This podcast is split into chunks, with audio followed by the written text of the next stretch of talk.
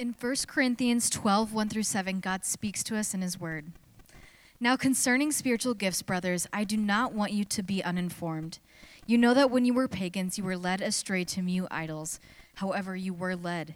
Therefore, I want you to understand that no one speaking in the Spirit of God ever says Jesus is accursed, and no one can say Jesus is Lord except in the Holy Spirit.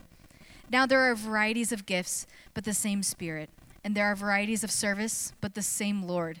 And there are varieties of activities, but it is the same God who empowers them all in everyone. To each is given the manifestation of the Spirit for the common good.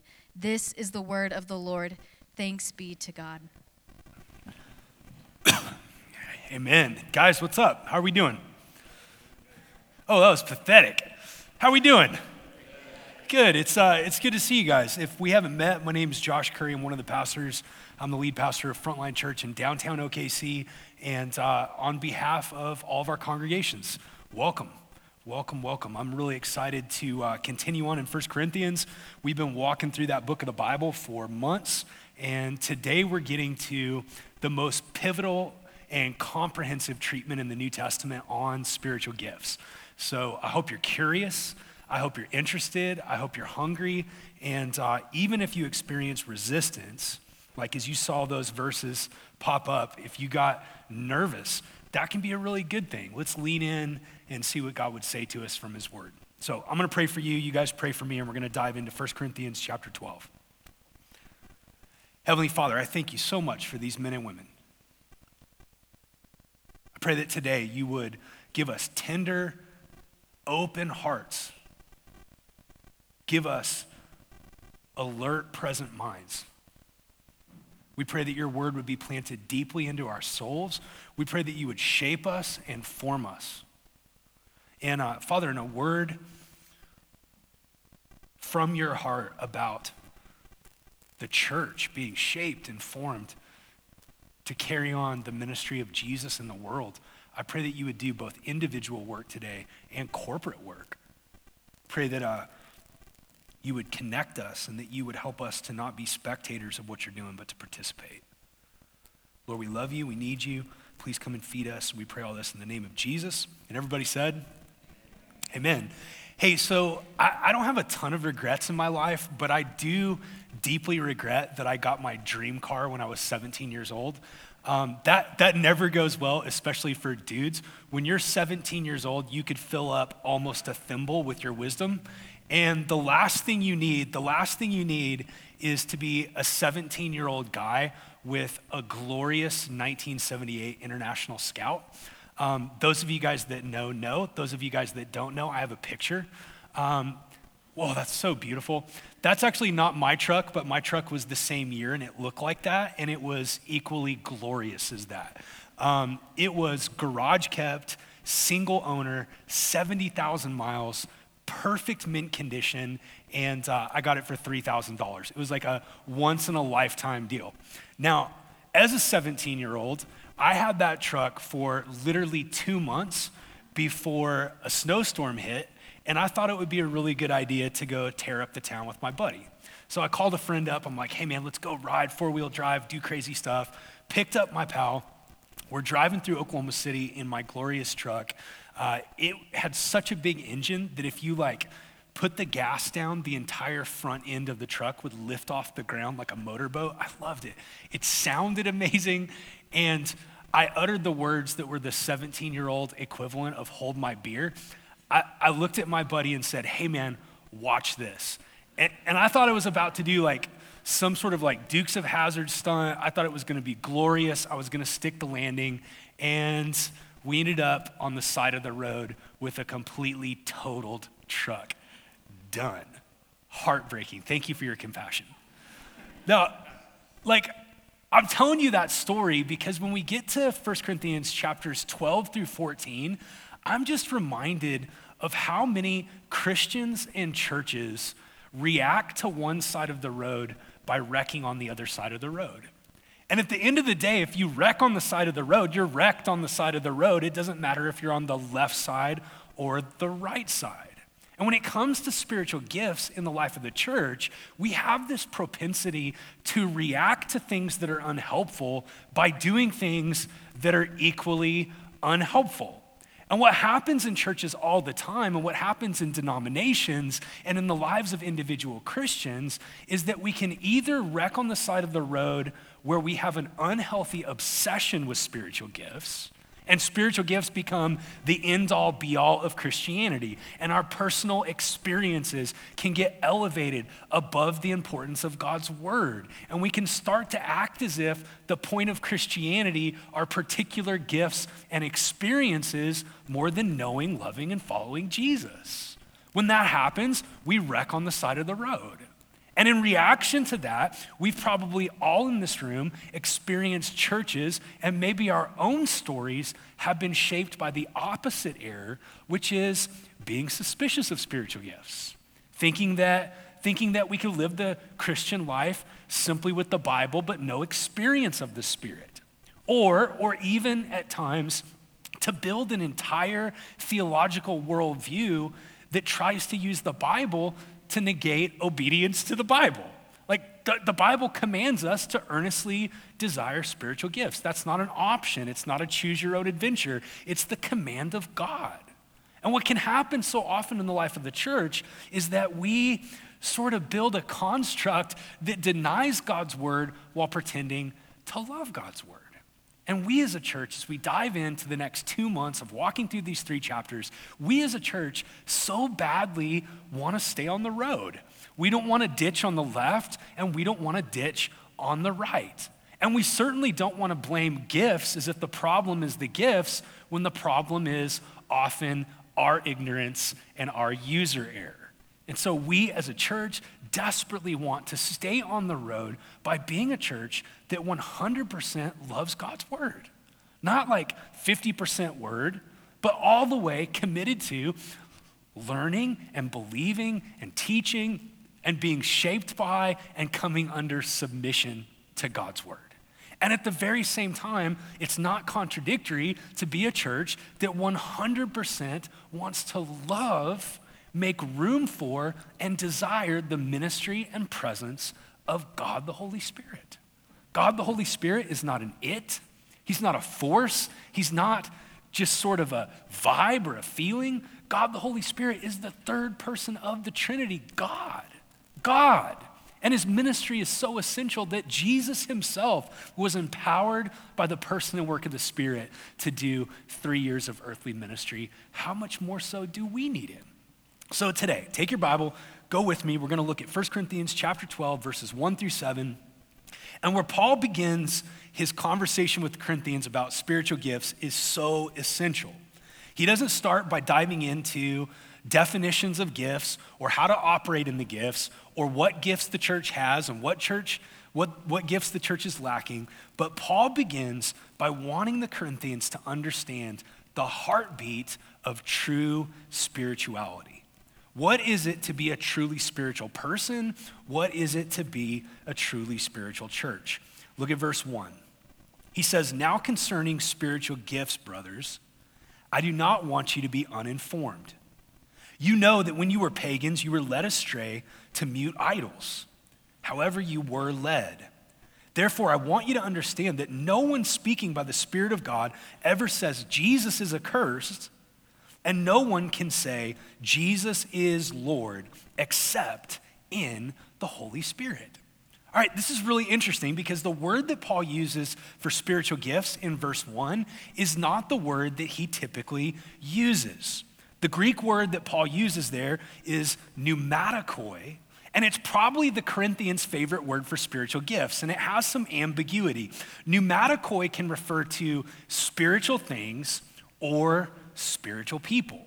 And what Paul is saying to the Corinthians to correct them is that truly spiritual people and truly engaging in spiritual gifts is not about a particular miraculous experience, but being a truly spiritual church is about knowing, loving, and following Jesus. And what happened in the Corinthian church is that they started they started introducing all kinds of designer spiritualities, and we've seen that throughout the letter. They had the spirituality of dividing up between their favorite leaders. That led to pride. They had the spirituality of thinking that they could move past the gospel to Greek wisdom. That resulted in more pride. They thought that they had a perfect experience of the fullness of God's kingdom. That's an over realized eschatology, the study of end or last things, to such a degree that they became arrogant about their bodies and arrogant about the resurrection of the dead. And what was happening in the Corinthian church as it related to spiritual gifts is that you had Corinthian Christians who were basically saying true spirituality is to have had these particular gifts or these particular miraculous experiences. And for many of them, that particularly revolved around the gift of tongues. So if you're a Christian and you speak in tongues, you're truly spiritual. You're the elite Christian, you're the varsity Christian, and if you don't speak in tongues, you're less than. Now, what I want you to see is that that may not be our particular challenge as a church, but we always struggle with introducing spiritualities into the life of the church that deny true spirituality, which is pure devotion to Jesus. And all of those spiritualities, religious moralism, designer spirituality that takes all kinds of beliefs and tries to build a customized version of God, identity politics, being spiritual but not religious, even the spirituality of not being spiritual all of those result in pride. And the one true spirituality that the Bible wants to proclaim as the way, the truth, and the life is spirituality that decenters us and it centers Jesus, and it's a spirituality that only the Spirit of God can give us. You can't love Jesus without the Holy Spirit. You can't repent of sin without the Holy Spirit. You can't be born again without the Holy Spirit. And what the Holy Spirit does is he enables Christians to make the most fundamental and ancient confession of the church three words Jesus is Lord. So, friends, listen. I hope that we become a robustly spirit filled church. I hope that part of that's connected to earnestly desiring spiritual gifts. I want God to heal more people. I want God to anoint us to love each other. I want Him to empower us to love our city. I want God to raise up evangelists. I want to see more miracles. I want the gift of prophecy to surrender and submit to the Bible and to be used in ways that edify and build up the church. I want more people in our church that speak in tongues. I want God to give more dreams. I want God to raise up teachers and administrators and people with the gift of mercy. I want all that to happen. But at the end of the day, if we become a more spiritual church, the truest and greatest mark of that will be that we love Jesus more. It'll be that we obey Jesus more. It'll be that we're growing in holiness to look like Jesus more. True spirituality is about loving, following, and obeying Jesus. Now, it's really important that we don't stop there because that's not where Paul stops. And what happens in a lot of churches is we get that part right and we say, all right, true spirituality is about the gospel. We want to get the gospel right and grow in love for Jesus. And we stop and don't read the rest of the next three chapters. That's not where Paul stops. What Paul wants is for the Corinthian church on the foundation of Jesus to grow in understanding, experiencing, desiring more of the person and work of the Holy Spirit in their midst. That they would have an elevated expectancy and an elevated thirst for God to move among them.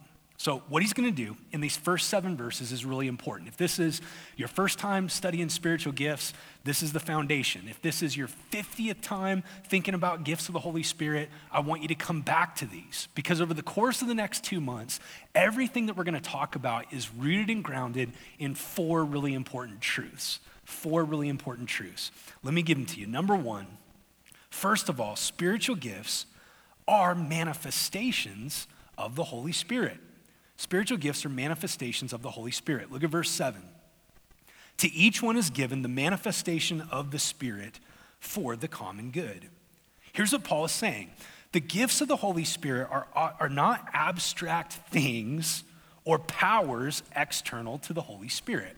If you think of spiritual gifts as like a substance that the Spirit of God gives you apart from His presence, or like fairy dust that he sprinkles on particular Christians or as packages that he gives you to open that are abstracted from him, you're constantly going to wrestle with the true nature of spiritual gifts.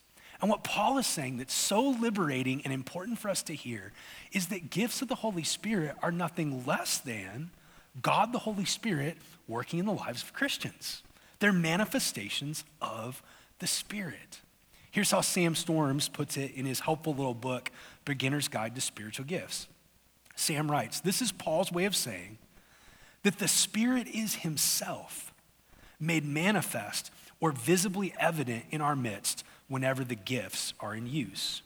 Spiritual gifts are the presence of the Holy Spirit Himself coming to relatively clear, even dramatic expression in the way that we do ministry. Gifts are God going public among His people. Now, this is really important. This means a couple of things. It means, first of all, that there's a sense in which to resist the gifts of the Holy Spirit, to be skeptical and suspicious to stiff arm the gifts of the Holy Spirit is actually a way in which we can grieve and resist the Spirit of God Himself. Now, I have a lot of friends that are cessationists. That's a whole camp in the Christian world that believes that especially demonstrative or revelatory gifts have ceased with the canonization of Scripture. We're, we're going to talk about why that's not what the Bible teaches over the next couple of weeks. And I, I love those guys. I think they love the Bible and they love Jesus, and I don't think they would ever intentionally want to resist the Holy Spirit. But if gifts of the Holy Spirit are God being manifested in our presence, and we're suspicious of gifts or resistant to gifts or fail to earnestly desire gifts, that's a way in which we're actually being resistant not to a thing, but to a person, to the person of God. We want to be a church that not only loves God's word, but we want to love the Holy Spirit. And here's one of the things I love about you guys the culture of Frontline Shawnee cares a lot about hospitality. You, you guys want to break bread together as a church. You want to eat together. You want to open up your homes and welcome in your community group and your neighbors. And you even feel hospi- hospitable on Sunday morning. Like you want non Christians and people that have walked away from the church and people that are hurting and struggling and people that don't believe. You want them to feel the welcome of God's church when you get together. And I love that. Even our time of welcoming each other. You guys could have gone for 45 minutes hugging necks and hanging out and being together. And all of that is good and right and essential. The gospel is God's hospitality to us. But here's the thing the most important act of hospitality in the life of the church is to actually be hospitable to God, to want to welcome his presence, to want to welcome his work, to welcome his voice. I don't want to be really hospitable to people and really cold towards God because the thing that makes the church different than an organization or a club or just another thing that human beings put together is that God's with us. God's with us. He's present and He's here. Now, there's a tension here that I want to name for you, and it's really important, and you need both sides of this tension. The first part of the tension is that if you are a Christian, the Holy Spirit lives inside of you. Can, can I get an amen from somebody? You don't have to get the Holy Spirit to show up. If you're a born again believer, the Spirit of God lives inside of you. He's with you not just on Sunday morning, but He's with you all seven days of the week. If you're a stay at home mom and tomorrow morning you're going to be wrestling with three toddlers and just solidifying your commitment to believing in total depravity, the Spirit of God is with you in that moment. As you go to work, He's with you. As you go to class, He's with you. He's not going to leave you, He's not going to forsake you. To be a Christian is to be indwelt by the Spirit of God. That means you don't have to hold your face just right. You don't have to have a certain vibe to get God to be here. Uh, his presence among us is not dependent upon the passionate loudness of our singing or how hyped we feel or a worship leader doing the right pad under our prayer time. None of that makes the Holy Spirit show up. If you're a Christian, He's here before you got here and He lives inside of you. And that's good news. There's this moment in the Old Testament where there's a showdown between the prophet of God and the prophets of Baal.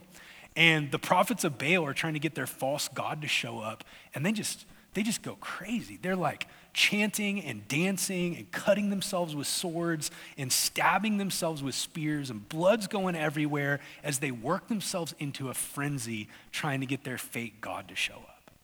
that is not Christianity. You don't have to do anything to get God to show up. God is present as we gather, He's present as we scatter, and that should create your confidence for Him to lead you and convict you and empower you and help you.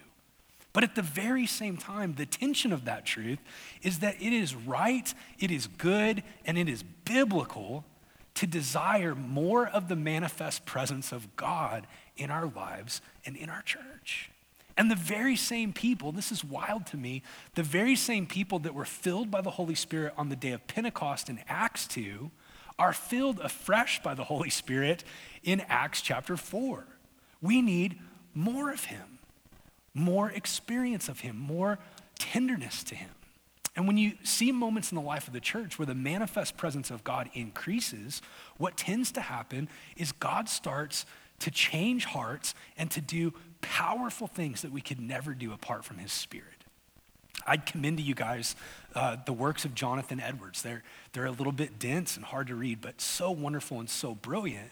And one of the things I love about his works is that he was writing in a time of an increased manifestation of God's presence among the church that we now call the Great Awakening. And the stories around the Great Awakening are crazy. Like little old church ladies that had been in church their entire lives, so overwhelmed by the holiness of God and the goodness of God that they literally would like run to the front, elbowing people out of their way to get on their knees and to repent of sin and to trust in Jesus. You have stories of people so overwhelmed with the presence of God, they thought they were going to die. They were like, I can't take anymore. Your goodness is too heavy, it's too weighty. See, if gifts of the Spirit are manifestations of the Spirit, they're not the only way we should experience more of God, but they're one of the ways.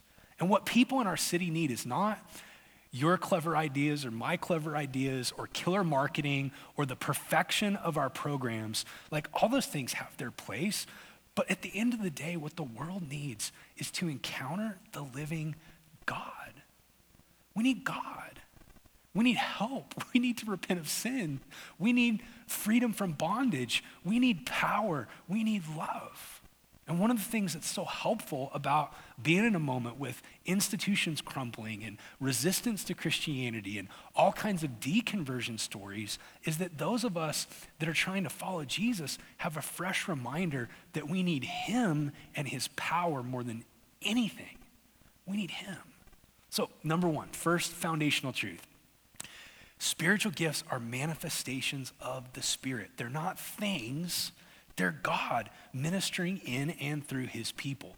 Number two, quickly, in addition, spiritual gifts display God's beauty in unity and diversity. Look at verse 4. Now, there are varieties of gifts, but the same Spirit. And there are varieties of service, but the same Lord. And there are varieties of activities, but it's the same God who empowers them all in everyone. Varieties of gifts, varieties of service, varieties of activities, but it's the same Spirit, the Holy Spirit, the same Lord Jesus, the same God, God the Father. Here's what Paul is doing. It's really powerful.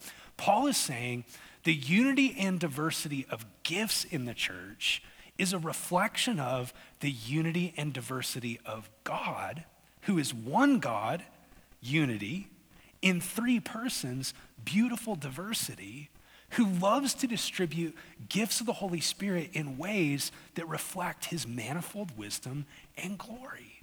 And this is really powerful because you and me have a propensity as humans towards cookie cutters and assembly lines and wanting everything to be the same towards uniformity. But the church is not called to uniformity, it's called to unity in diversity. God is the God that doesn't make two snowflakes that look alike. God's the God that creates over 8 billion people all on the planet that have unique fingerprints. God's the God that doesn't give one gift, He distributes many gifts, and He doesn't give any one Christian all the gifts to remind us that we need each other. This is really important because in the church, there are no every gift Christians and there are no no gift Christians. And we can so easily fall into the trap of projecting our gifts and wishing everybody was like us. That's pride. Or in thinking everybody's more gifted than us. That's insecurity. And the invitation of God in unity and diversity is to realize that He sovereignly distributes gifts And he gives different people different gifts to reflect the unity and love of the church and the varied ministries of God to build the church. There's unity and diversity. Unity and diversity. Thirdly, thirdly, spiritual gifts are for the common good. So they're manifestations of the Spirit.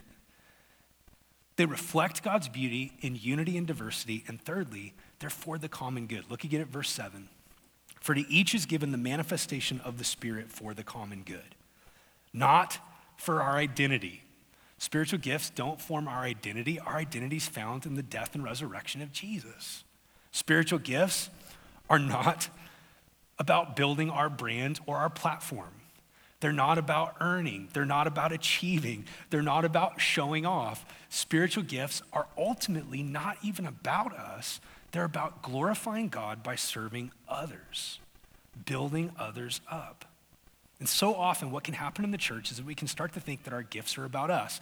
And we get stressed when our gifts aren't received, or we try to impose our gifts on other people. And what Paul is saying here that's so important is that spiritual gifts are gifts of God's grace, gifts of his grace, not, not earning, not rewards, but grace. And the reason he gives that grace is so that we can glorify Jesus by loving each other. They're for the common good for the common good. And then, lastly, number four, fourth foundation as we dive into this, number four, all Christians are gifted. Look again at verse 7. To each is given the manifestation of the Spirit for the common good. This is so important. One of the most powerful things that God did during the Reformation was to restore to the church the priesthood of the believer. What had happened throughout the ages was that the church started believing in this really unbiblical divide between the clergy and the laity. And the priesthood in the church, the clergy, were almost endued with magical powers. They were the ones that were really holy, that were really important. It was their work in saying the right thing over the Mass that conferred grace on people, and the rest of the people were just sort of spectators to the priesthood. And what started to happen is even the people that were showing up had no idea what was even being said. They didn't speak the language of the Mass. And all of a sudden, you had really important priests and really unimportant Christians. And one of the things that God restored through the Reformation was the reality that that divide is not biblical. That God has called every single believer, and God has gifted every single believer to the work of ministry. And the work of pastors, the work of leaders in the church, is not to do all the ministry. It's not for Ben to be a super Christian that does everything. The job of leaders in the church, according to Ephesians chapter 4, is to equip the saints so that the people of God can figure out what their talents and their gifts and their burdens and their assignments from God are so that all can be ministers, all can be priests. And what I want you to get is that in our moment, man, we're so prone to thinking of church as a crowd and elevating a particular gift or personality to this place of like really unhelpful celebrity status and thinking that everybody else just shows up or having 20% of the people in the church that are doing 80% of the ministry.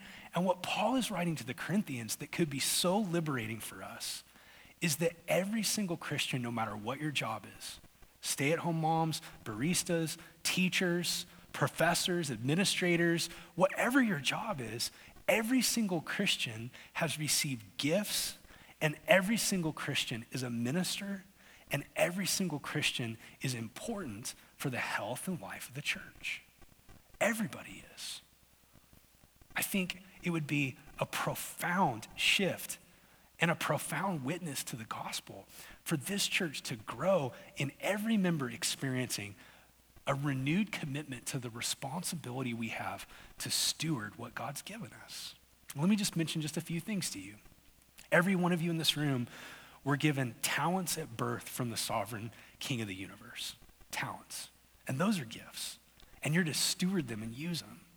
And every single one of you, subsequent, subsequent to conversion, were given spiritual gifts. Spiritual gifts. Now, that doesn't mean that you received all the gifts you'll ever have at conversion. Uh, we see all over the Bible that gifts are given subsequent to conversion as well, and they should be prayed for and asked for. Every single one of you has been given unique gifts, unique experiences, and unique talents. And every single one of us will give an account to God for how we steward those things. Bud Wilkinson, the football coach, described football like this. He said, I define football as 22 men on the field desperately needing rest and 22,000 fans in the stadium desperately needing exercise. Okay, like, sadly, that's way too often a description of the local church. It's a few people that do all the ministry and a lot of people that believe the lie that they're there to spectate and to watch.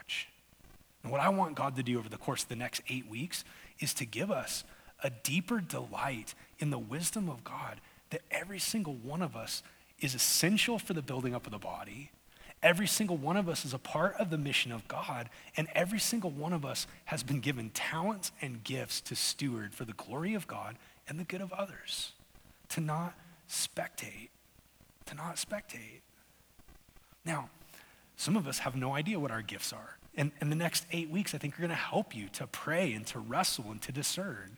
Some of us have gifts that we've received, and because you got hurt in the church or dis- disappointed or discouraged, you've laid those gifts down. And Paul's writing to Timothy is really timely that you should fan into flame the gifts that have been given you. Don't neglect them, but stir them up. Others are just going to be invited into a season of trying a lot of things till you figure out the way that God's gifted you. Um, if you open the Bible to teach at your community group and everybody walks away confused and contemplating being Buddhist, you may not have that gift. Right? It's like, ah, I think I missed that. But listen, like, if, if you're that person that no matter how difficult the odds are, you can step in and you just have profound grace and faith to bring mercy to difficult people in difficult circumstances, what is that? Well, that's God helping you figure out who you are and how you're gifted. Others are called to lead, others are called to administration. All of us are called to build each other up in love. So I want to I want to do something. I want to take a second and invite you to bow your heads and close your eyes. And if you would, will you just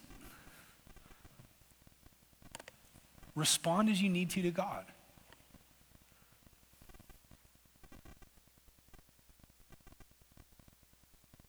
Maybe a great response for some of us would just be acknowledging that we haven't earnestly desired spiritual gifts and to repent.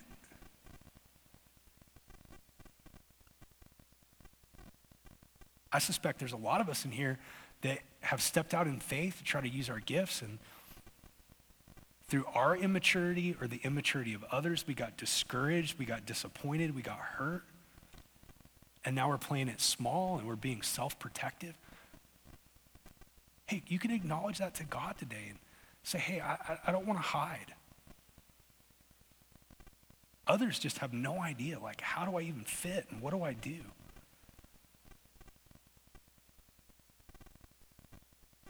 So, God, I just pray for these men and women that you would give us an eager, expectant, sense of benevolent responsibility to exercise the gifts and ministries you've given us for the common good. With the way we speak to each other, the way we touch each other, the way we care for each other, the way we scatter between Sundays, I pray, Lord Jesus, that there would be an increased level of just holy awareness that you're inside of us and you're not asking us to do any ministry apart from you. I pray that for moms in the room, that you would give them a renewed confidence that you're in them and you give wisdom and you give strength.